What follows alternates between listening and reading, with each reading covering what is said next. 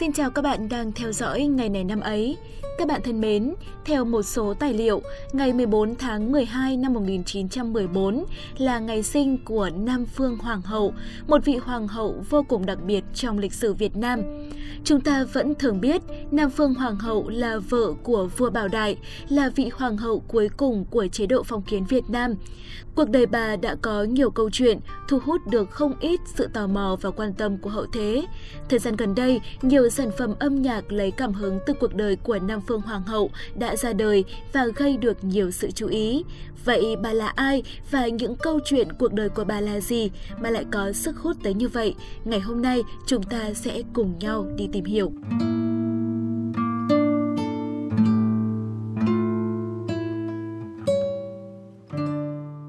Nam Phương Hoàng hậu, tên thật là Nguyễn Hữu Thị Lan, bà sinh tại Gò Công, tỉnh Tiền Giang trong một gia đình theo đạo Thiên Chúa. Cha bà là cụ Nguyễn Hữu Hào, một người giàu có bậc nhất miền Nam. Mẹ bà là cụ Lê Thị Bình, con gái của một trong bốn người giàu nhất Việt Nam thời bấy giờ. Năm 12 tuổi, bà sang Pháp học tại một trường nữ danh tiếng ở Paris do các nữ tu điều hành. Năm 1932, bà thi đỗ tú tài phải trở về nước, khi đó bà 18 tuổi. Nguyễn Hữu Thị Lan là người nổi tiếng xinh đẹp. Bà sở hữu vẻ đẹp đậm chất Á Đông với mái tóc đen huyền, đôi mắt sắc sảo và nụ cười luôn thường trực trên môi. Bà có sống mũi cao, thẳng và làn da trắng đúng chất con nhà quyền quý. Ở tuổi 20, Nam Phương Hoàng hậu có dáng người cao, mảnh khảnh, thanh thoát. Trong những bức hình cũ, bà thường diện trang phục thanh lịch, nhẹ nhàng. Cuốn Nam Phương, Hoàng hậu cuối cùng có viết bà rất ưa chuộng thời trang của hãng Dior và Bermin.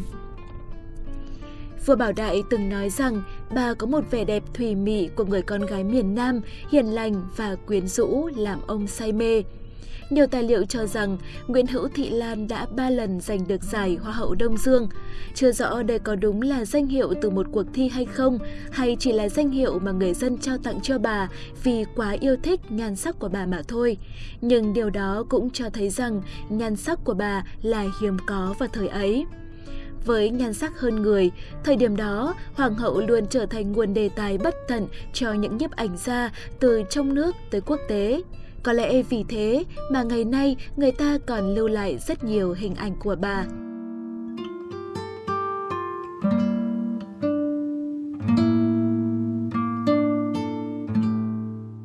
Trong một dạ tiệc được tổ chức ở thành phố Đà Lạt, Nguyễn Hữu Thị Lan đã có cơ hội gặp vua Bảo Đại và hai người đã đem lòng cảm mến nhau.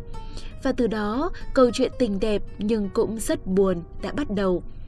Sử kể lại rằng, vốn dĩ bà không muốn dự buổi dạ tiệc đó.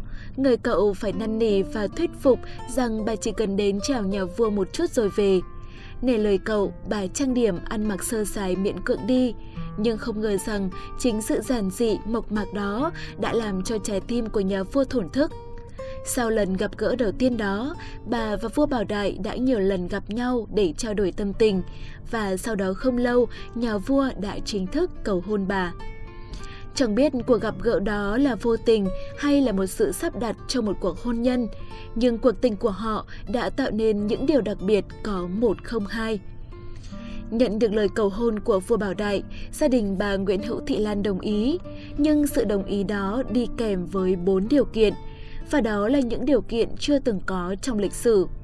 Bốn điều kiện được đưa ra đó là phải được tấn phong là hoàng hậu ngay trong ngày cưới, được giữ nguyên đạo Thiên Chúa, các con sinh ra đều được rửa tội và giữ đạo.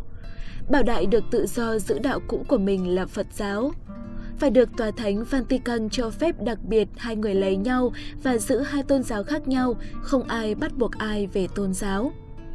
Đứng trước những điều kiện đó, hoàng gia mà đứng đầu là Hoàng Thái Hậu Từ Cung, Hoàng Thị Cúc tỏ ý không bằng lòng và ra sức ngăn cản cuộc hôn nhân này. Xong, vua Bảo Đại nói rằng ông cưới vợ cho mình chứ không phải cho triều đình, và cuối cùng ông vẫn cương quyết với sự lựa chọn của mình. Đại hôn của hai người diễn ra vào ngày 20 tháng 3 năm 1934.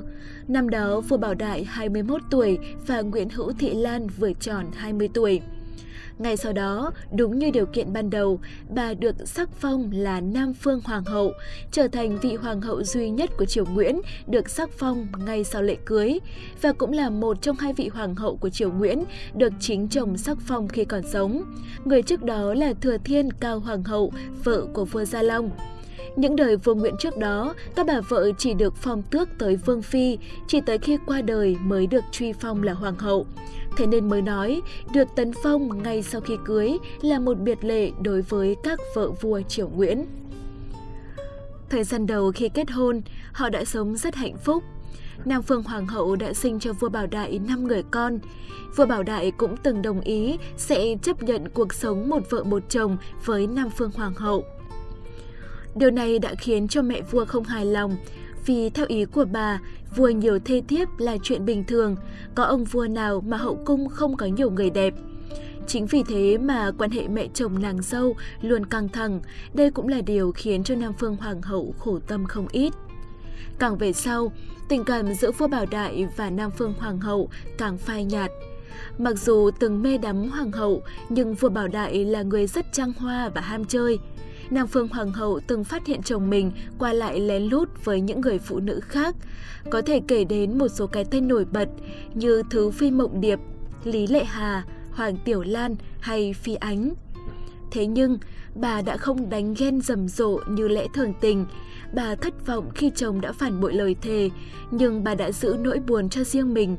Sự kiêu hãnh của một người phụ nữ có học thức, sự chín chắn của một người phụ nữ bản lĩnh khiến bà chọn sự im lặng, không giành giật chồng bằng bất kỳ một thủ đoạn nào.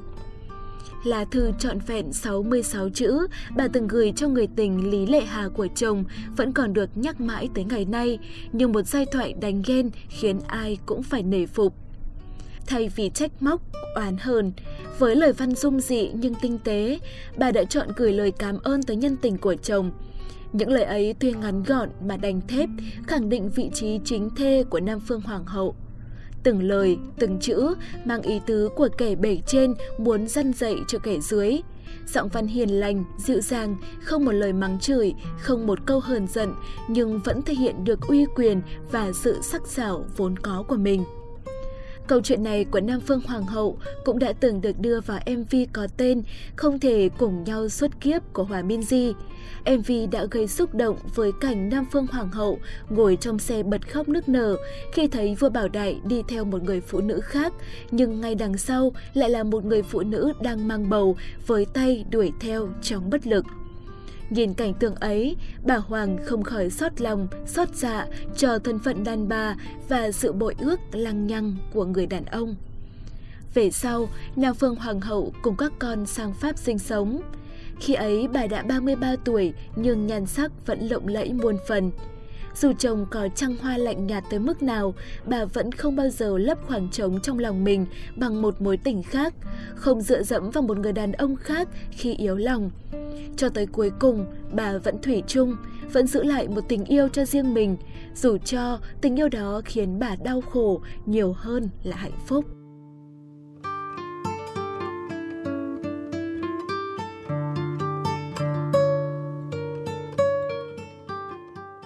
Sử còn lưu lại rằng Nam Phương Hoàng hậu chẳng những là một giai nhân được người người yêu mến, bà còn là một người tha thiết với nước Nam, với quê hương xứ sở. Khi còn ở cương vị là hoàng hậu, Nam Phương đã giúp cho vua Bảo Đại trong những hoạt động ngoại giao, đón tiếp các quốc khách, giao tiếp với Pháp, không ở trong thâm cung như những vị hoàng hậu cung phi khác. Với tư cách là đệ nhất phu nhân, bà được giao làm công việc xã hội, khuyến học, khen thưởng học sinh giỏi, giúp đỡ người nghèo, đề cao vai trò của người phụ nữ trong xã hội. Tháng 8 năm 1945, phong trào cách mạng dâng cao. Trong những ngày nước sôi lửa bỏng đó, bà đã khuyên giải nài nỉ vua Bảo Đại thoái vị, tránh chống đối cách mạng để không xảy ra cảnh máu đổ. Đạo dụ mà trong đó vua Bảo Đại bày tỏ sẵn sàng giao chính quyền cho Việt Minh, muốn làm người dân của một nước độc lập hơn là làm vua của một nước nô lệ, là có sự bàn bạc chu đáo với Nam Phương Hoàng hậu. Vua Bảo Đại thoái vị, được Bác Hồ mới ra Hà Nội làm cố vấn cao cấp cho chính phủ Việt Nam Dân Chủ Cộng Hòa. Nam Phương Hoàng hậu ở lại Huế, rời điện Kiến Trung về sống ở cung An Định. Sau cách mạng tháng 8, nước nhà trải qua nạn đói với hơn 2 triệu người chết. Ngân khố quốc gia nghèo nàn, kho bạc chỉ còn khoảng 1 triệu đồng tiền cũ nát. Bác Hồ đã phát động tuần lễ vàng kêu gọi nhân dân cả nước ủng hộ tiền, vàng, của cải cho chính phủ. Ngày 17 tháng 9 năm 1945, thành phố Huế phát động tuần lễ vàng bên bờ sông Hương. Ngày hôm ấy, Nam Phương Hoàng hậu 10 ngón tay đeo đủ 10 nhẫn vàng, đeo hoa tai vàng, vòng vàng, mặc trang phục hoàng hậu màu vàng như đi dự hội. Tại buổi lễ, bà là người đầu tiên đến bên một cái bàn trải khăn đỏ, rồi từ từ cởi hết số đồ trang sức bằng vàng đang mang trên người, đặt lên trên bàn hiến cho chính phủ. Hành động của Hoàng hậu được nhân dân và các cấp chính quyền hồi bấy giờ nhiệt liệt hoan nghênh và thán phục. Sau đó, bà đã được gắn một huy hiệu in cờ đỏ sao vàng. Noi gương Nam Phương Hoàng hậu, nhiều nhà giàu ở Huế đã hiến cả chục lạng vàng. Quân Pháp dựa vào thế lực của quân Anh để gây hấn ở miền Nam với ý đồ tái chiếm thuộc địa Việt Nam. Đau lòng trước thảm cảnh của đồng bào miền Nam, quê hương của bà đang trực tiếp gánh chịu. Cựu Hoàng hậu Nam Phương đã gửi một thông điệp cho bạn bè Á Châu, yêu cầu họ lên tiếng tố cáo hành động xâm lăng của thực dân Pháp.